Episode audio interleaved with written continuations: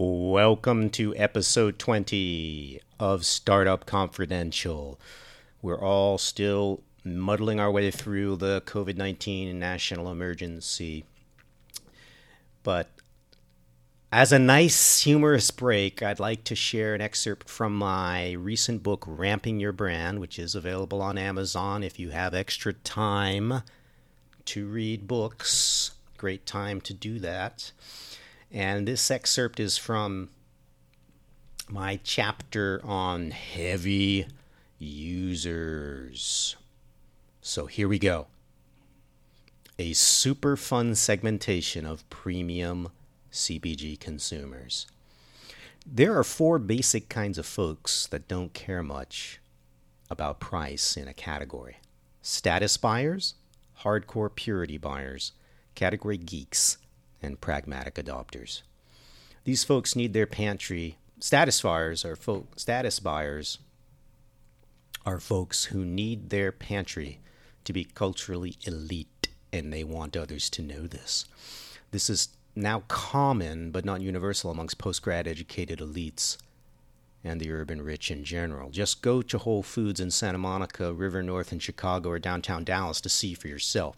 Lots of fancy beverage buying is driven by this crowd, with or without much knowledge behind their purchases. They aren't especially committed to or knowledgeable of natural notions of purity per se. The only impetus they need to buy is the status marking triad of premium price, coveted ingredients, and chic design.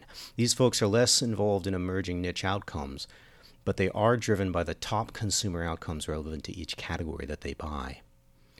If most of their pantry is premium, it's primarily because they can easily afford it, not because they're savvy buyers. Hardcore purity buyers. These folks are a group that Spins calls the true believers and claims to be 11% of the US population my research indicates that purity buyers actually overlap with heavily with status buyers since purity obsession has been a status marker since agricultural civilization was invented. The Hartman Group, however, has found that only 8% of U.S. adults buy half or more of their groceries in natural organic form, suggesting that Spin's True Believer segment may be a tad overestimated or idealistically defined. And only 1.7% of U.S. households purchase three quarters or more of their groceries at Whole Foods despite Amazon's acquisition and the rollout of Prime Now home delivery from these stores. Regardless of the size of this group, they tend to be driven by hardcore ideologies, often social, ethical, and or environmental. Honestly, I would still find the difference between status buyers and purity buyers really hard to discern in real life. Wanting to have the most pure or sustainable or healthy diet possible are all symbolic rationales for obtaining or reinforcing elite social status. It's just that the ideology is the cover story. This is often the case for those who buy all their groceries at Whole Foods, saying it's for health reasons. The latter is simply a quest for enhanced control over one's individual fate, something that all social elites tend to fixate on much more than others with more pressing problems. Lots of people get cancer and don't alter their diet at all as a means to survive. Think about it. These purity ideologies are also attractive rationales for those aspiring to elite social status in the absence of other tradi- traditional elite credentials. What I've learned is that the humbler the social origin of the consumer, the more likely this kind of pantry wide conversion is driven by intense service ideologies, purity, environmentalism, or health and longevity, that mask an underlying quest for a backdoor to elite social status.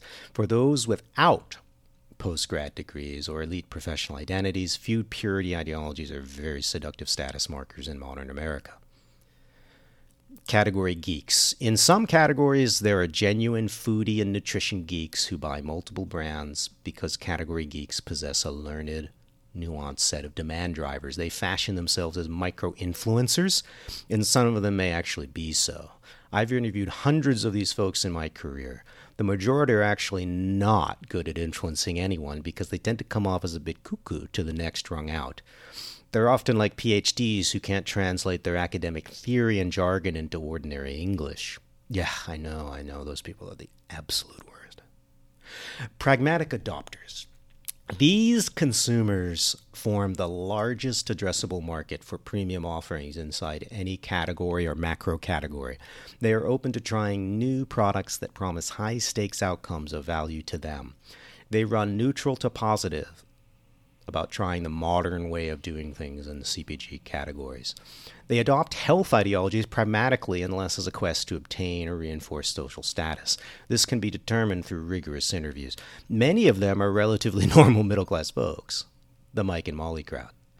If your product can make a halo top style argument, they'll happily pay extra and go for it. But they are generally very selective about the categories in which they buy premium. These folks are driven by cultural trends in healthy eating, but they are not ideologues or status buyers. They this group extends deep, deep, deep into the middle class, where disposable income and cultural habits just don't permit upgrading the entire grocery budget by two to four times or more, like our purity and status buyers.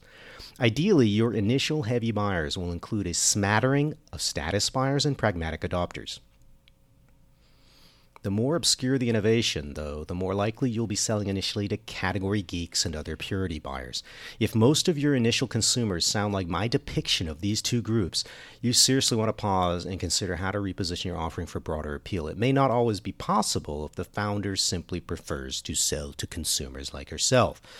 Although status buyers are not driven by deep knowledge, they generally exhibit far better interpersonal communication patterns than the annoyingly fundamentalist category geeks and the often ideologically shrill purity buyers.